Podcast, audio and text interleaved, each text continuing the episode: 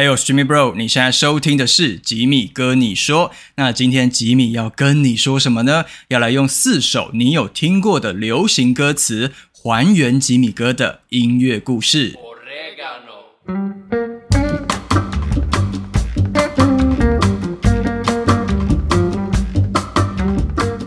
OK，欢迎回来，吉米哥你说的 Podcast。那本节目呢，可以在 Apple Podcast、Casebox、First Story、Google Podcast。KKBox、My Music、Sound Out，还有 Spotify 这些串流平台都可以同步收听得到哦。好，那不知道你们还记不记得去年呢？我有做过两集这个以说故事的人为主题的 Podcast。那那时候呢，我是分别选了2009年跟2002年那一年当中呢有发行过的歌曲，然后呢再串联到我在那一年发生的一些可能印象比较特别深刻的故事。那今天这一集呢，嗯。有点类似，但是呢，我要来把这个年份的规模呢，再给给它更放大。想要来点这个穿越时空的感觉，那我从一九九九年到二零一一年这十二年之间呢，我选出了四首歌。那这四首歌呢，不仅仅是我个人呐非常非常喜欢的歌，也串联了我可能在那一段时期所发生的一些可能我的生命经历啦，或者是有让我想到一些可能比较私密的的 personal 一点的心事，或者是可能之前还没有分享过的故事，那我都把它整理在今天这一集，所所以。我自己觉得还蛮精彩的，透过这些歌词呢，可以串联起吉米哥这一个人的生命历程。好，那在节目开始之前呢，呃，先来一段小小的工商时间。KKBOX 和传说对决超强合作了次元音乐季，那立刻组队来玩猜歌游戏，考验你的音乐敏锐度和传说对决的小知识，那就有机会把次元突破的造型免费带回家哦。那立刻订阅这个联名方案呐，全家都可以享有首月免费听的优惠。那续订呢，可以再送永久的史诗造型哦。部长成员通通都有，数量有限，送完为止，让你组队也能够一边。K 歌哦，好，那想了解更多的活动资讯呢，都可以点下面资讯栏位的连接。好的，那我们就先休息一下，等等回来呢，就来开始跟大家分享那一些属于我的音乐故事。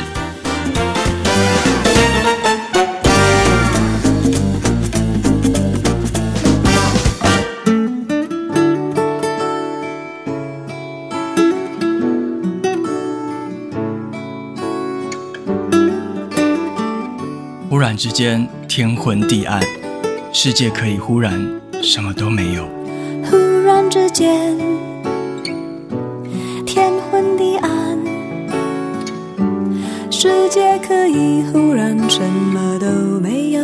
回想起小时候呢，我是一个。非常非常爱打电动的小孩，那从国小开始呢，就是接触了这个任天堂红牌机之后呢，到后来还买了像超任啊，然后还有什么 Sega Saturn 啊，然后还有掌上型的像 Game Boy 这一类的电玩，反正家里有很多的电动。然后呢，我都记得小时候下课回家呢，吃完饭，然后写完作业之后的第一件事情呢，就是赶快去打电动了，就可以开始来玩游戏。那我最喜欢玩的就是一些像格斗游戏啦，或是那种冒险类的游戏。像譬如说洛克人呐，然后超级玛丽啊，格斗天王啊，快打旋风啊这一类的，然后每次呢都会玩到就是上床前的最后一秒啊，然后就被我妈狂念说啊，到底是玩完了没？到底是还要不要睡觉了？明天是还要不要上课啊？就这之类的就一直被念。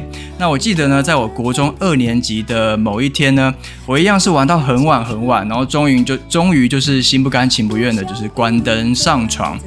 那才刚入睡没有多久，突然整个房间就开始天摇地动。我明白，太放不开你的爱，太熟悉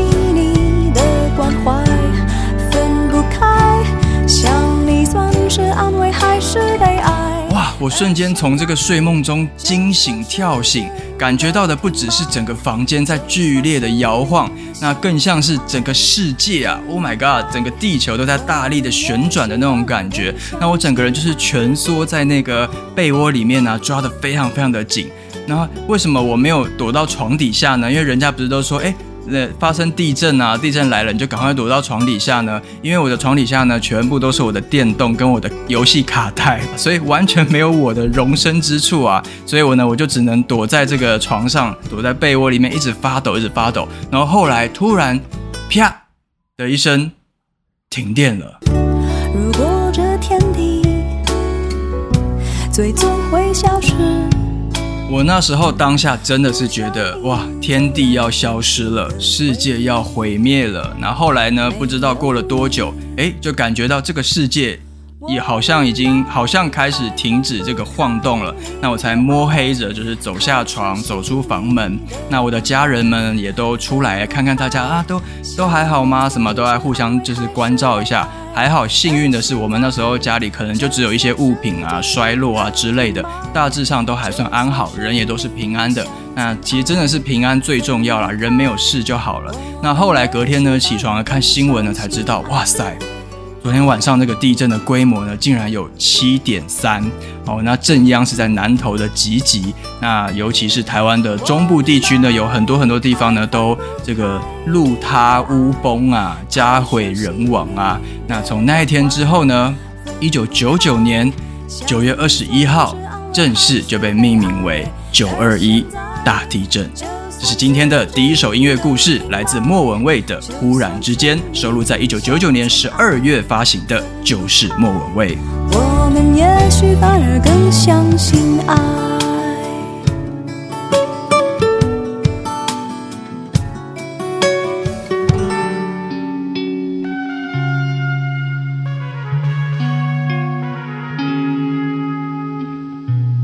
一个人去上班，又一个人去吃饭。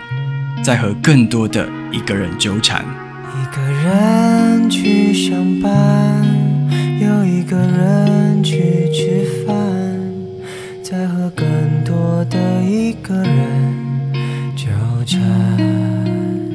虽然呢，我在这个 YouTube 或者是你们眼中、荧幕中看到的形象，感觉好像是蛮有活力的，或是正向的、充满能量的，应该是吧？我不知道，还是只是我纯粹个人脑补太多。好了，算了，这不重这不是重点。但其实呢，在真实世界的我呢，我本人呢，是一个非常非常孤僻。非常非常安静的人，那应该是说，我从小啊就是一个非常内向、非常害羞的小孩。我不太我不太善于去和别人交际，或者是跟陌生人交谈，甚至于呢，可能比如说帮我妈去楼下的超商买一盒鸡蛋什么的，我可能都会有点紧张这样子。那记得有一次呢，我想到了一个故事，那大概是我国小的时候，那我妈呢那时候因为工作在忙，她就给我钱要我自己去这个烧腊店去买便当。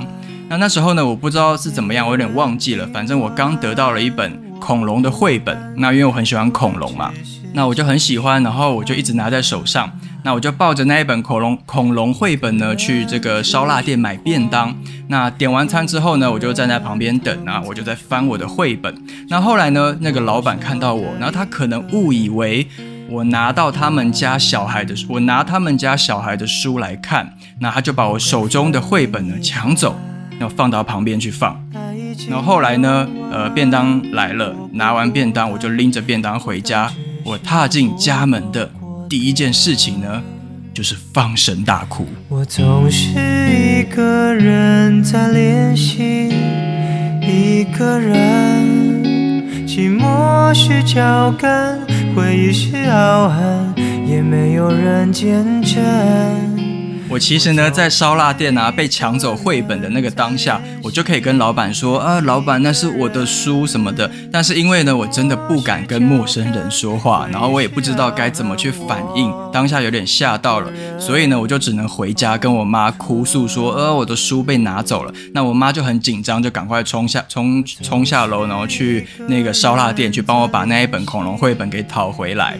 好，那其实呢，后来上了国中之后啊，我也没有变得比较外向哦，我还是一样常常会自言自语，或者是有时候会我会对着墙壁讲话，就好像我有一个隐形的朋友这样子。那我甚至还夸张到什么程度呢？那像以前下课的时候，可能我爸或我妈就会骑摩托车来载我回家。那我甚至呢坐在摩托车上面的时候呢，我都还会继续在自言自语，就是跟自己讲话。所以小时候有时候呢，我就会耳闻到一些长辈就会怀疑我是不是那种自闭症小孩，比如说可能就是在一些家族聚会啦，可能就会有什么叔叔阿姨或邻居的不知道谁，可能就会问说问我爸妈说，哎，他是不是怎么都不说话，这么安静啊？他是不是有自闭症啊？怎么之类的？那其实我爸妈都会帮我缓颊啦，说没有，他就是个性比较内向，比较害羞。但其实我爸妈可能也都感觉得出来，这个小孩子有一点不太一样。那这个小孩子呢，他需要很大量、非常非常大量的和一个人共存的时刻。寂寞是脚跟，回忆需要和我一个人共存。当然啦，你可能会想说啊，小朋友害羞嘛，有那种所谓隐形的朋友也还算正常。那可能很多人小时候都有类似的经验，长大之后其实就就没事了。但其实呢？我后来出了社会啊，开始上班之后啊，像那种中午的午休时间呢，我几乎也都是自己一个人出去吃饭的。就是我还没有办法去适应那种一群同事啊揪一揪说，哎，我们等下去吃饭要吃什么啊？一群同事一起揪吃饭的那种感觉。所以呢，我那时候呢，我在上班的时候，我都会中午午休的时候，我都会一个人尽量的走到离公司最远最远的地方。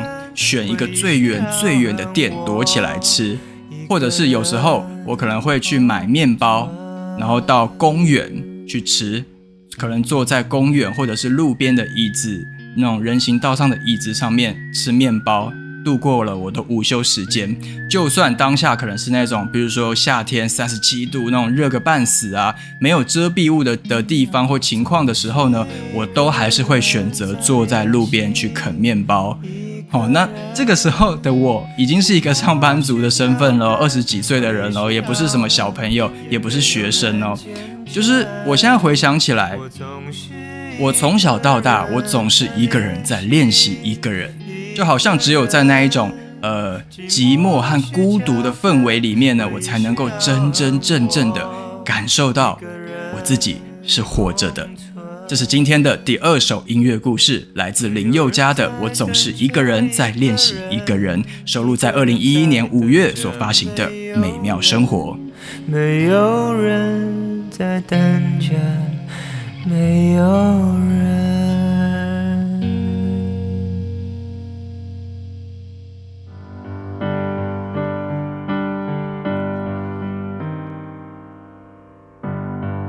不要把我推开。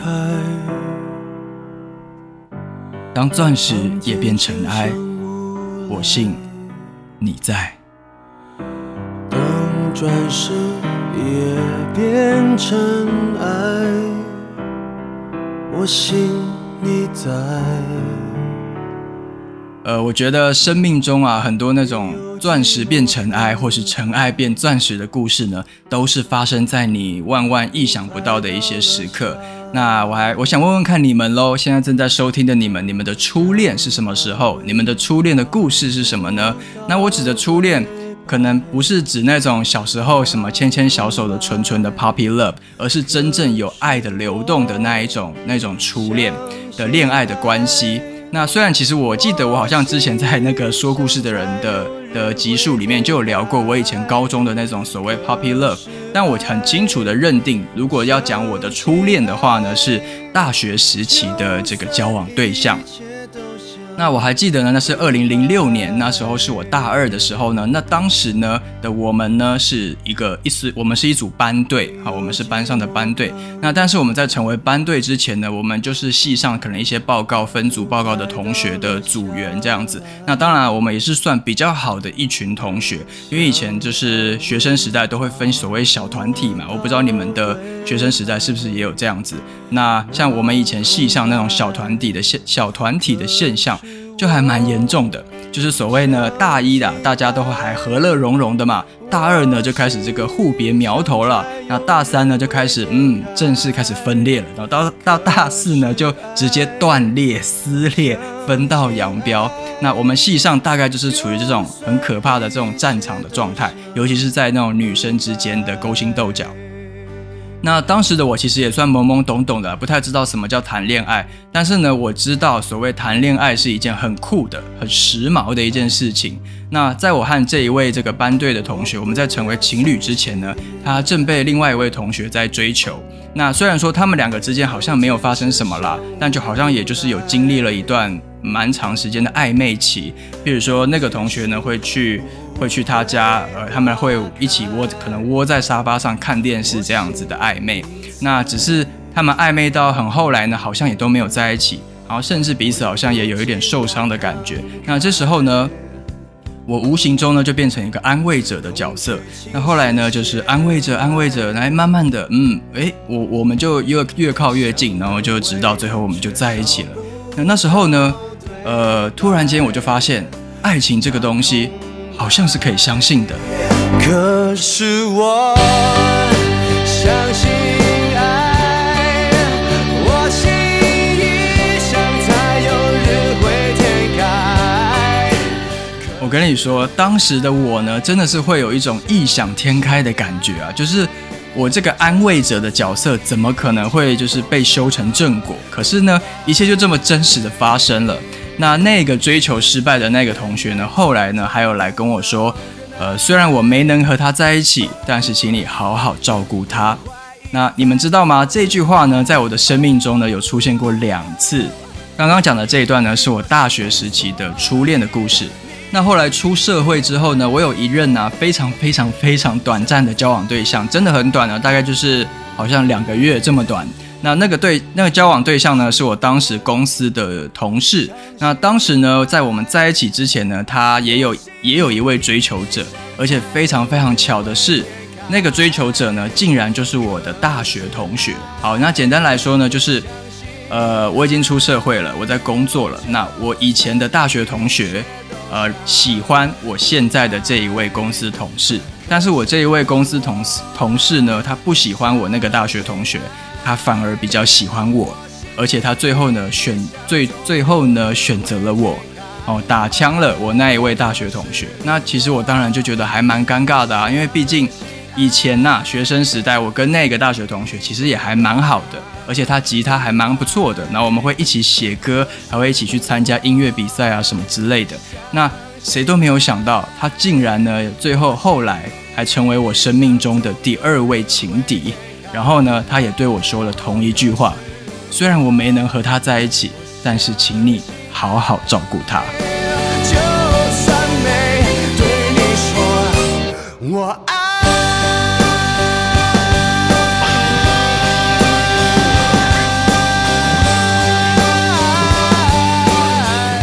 OK，你们听到这边是会觉得很想要揍我，就是觉得讲的好像我我是什么人生胜利组啊，什么情场高手一样，打败什么无数的情敌之类的。但其实呢，真的不是这样子的。因为如果说再给我一次机会的话，我还真的宁可当初没有对你说我爱啊。这是今天的第三首音乐故事，来自陈奕迅的《给你》，那收录在二零零九年九月所发行的《上五楼的快活》。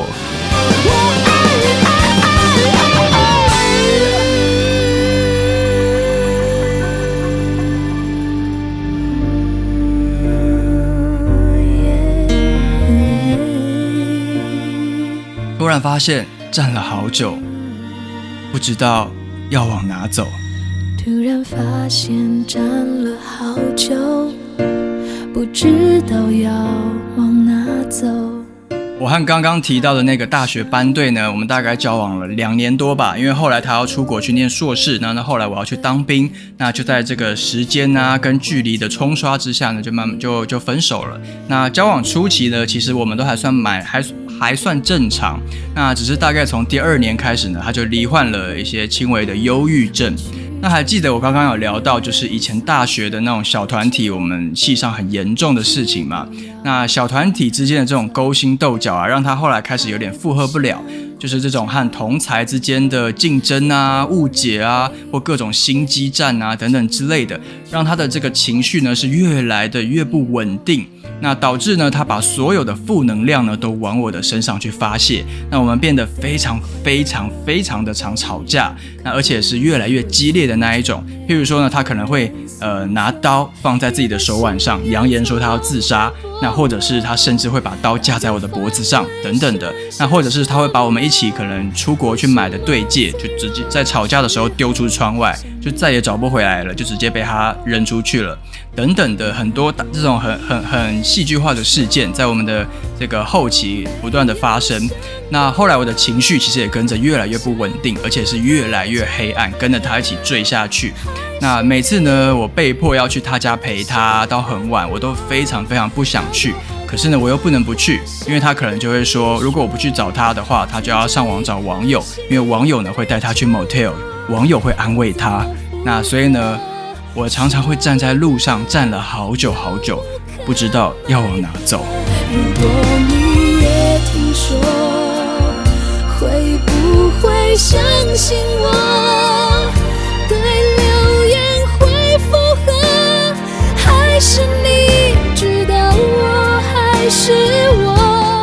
如果我当时啊跟身边的人求救说，呃我被非常非常可怕的这个情绪勒索或霸凌。会有人相信我吗？还是你们其实会站在他的那一边呢？我在当时呢，其实是完全这个理不出一个答案的，因为你们应该还记得，我就是一个非常内向、自闭，然后也是害个性害羞的人。所以，其实套用到刚刚我聊到的每一首歌，忽然之间我就发现，哎，对啊，我总是一个人在练习一个人。就算我相信爱，钻石最终还是会变尘埃。那时候的我呢，就完全陷入这个濒临崩溃的边缘。那回到我刚开头说的，突然发现站了好久，不知道要往哪走的时候，你们知道后来我往我往哪走了吗？我沿路呢就把路上一整排的机车停车格上的摩托车一台一台的徒手把它们全部推倒。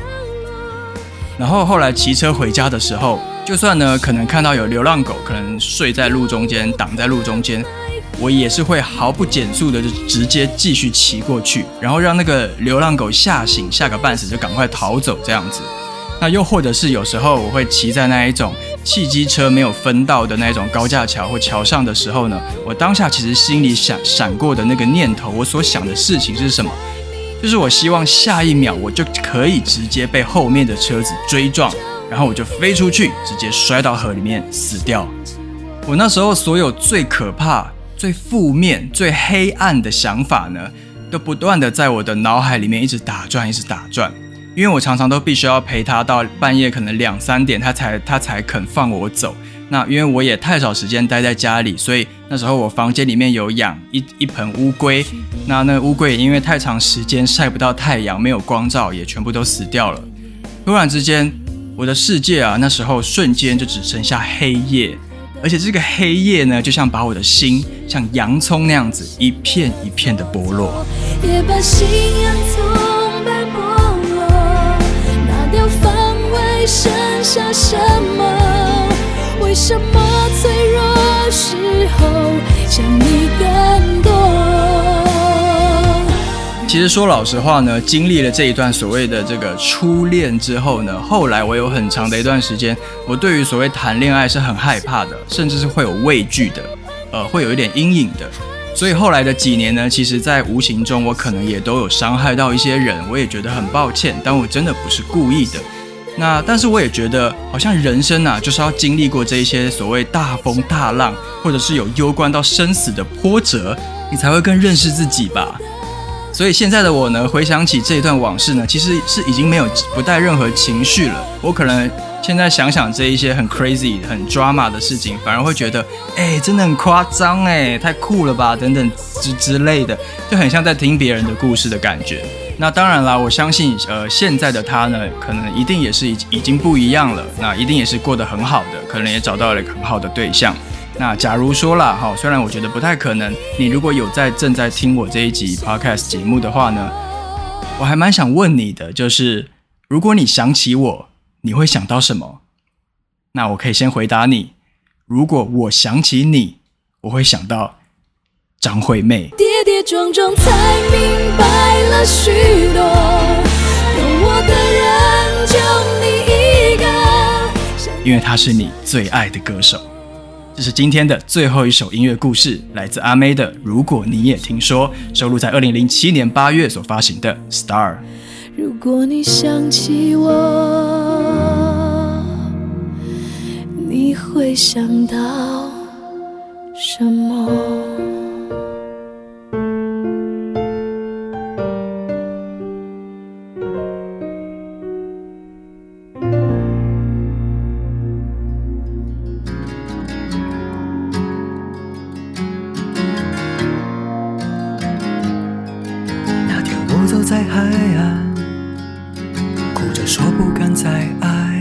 OK，希望你们还喜欢呢。我用这四首歌呢，串起属于我吉米哥的真实人生里面的音乐故事。那听完这一集呢，你们是不是也会不禁就是啊赞叹呐、哇，原来流行音乐里面的歌词，在我们的生命历程里面，就像是扮演一个很像上帝写手的角色。那它无时无刻其实都在记录着我们在哪一年、哪一个月，或者是哪个时间、哪个地点，可能遇到了 somebody，遇到了什么人，发生了什么事等等的。那所以，当你日后呢听到某一首歌的时候，是不是就会哇瞬间回想起你的生命中的某一段故事呢？那如果你也是很爱音乐、很爱听歌、爱尤其是爱流行歌曲的朋友呢，千千万万不能够错过。We Word 自我定造流行歌词及其创造的华语歌词声光展，那这个是台湾史上啊第一个以歌词哦歌词为主题的沉浸式的新媒体的展览。那这个展览主要的概念艺术家是谁呢？来。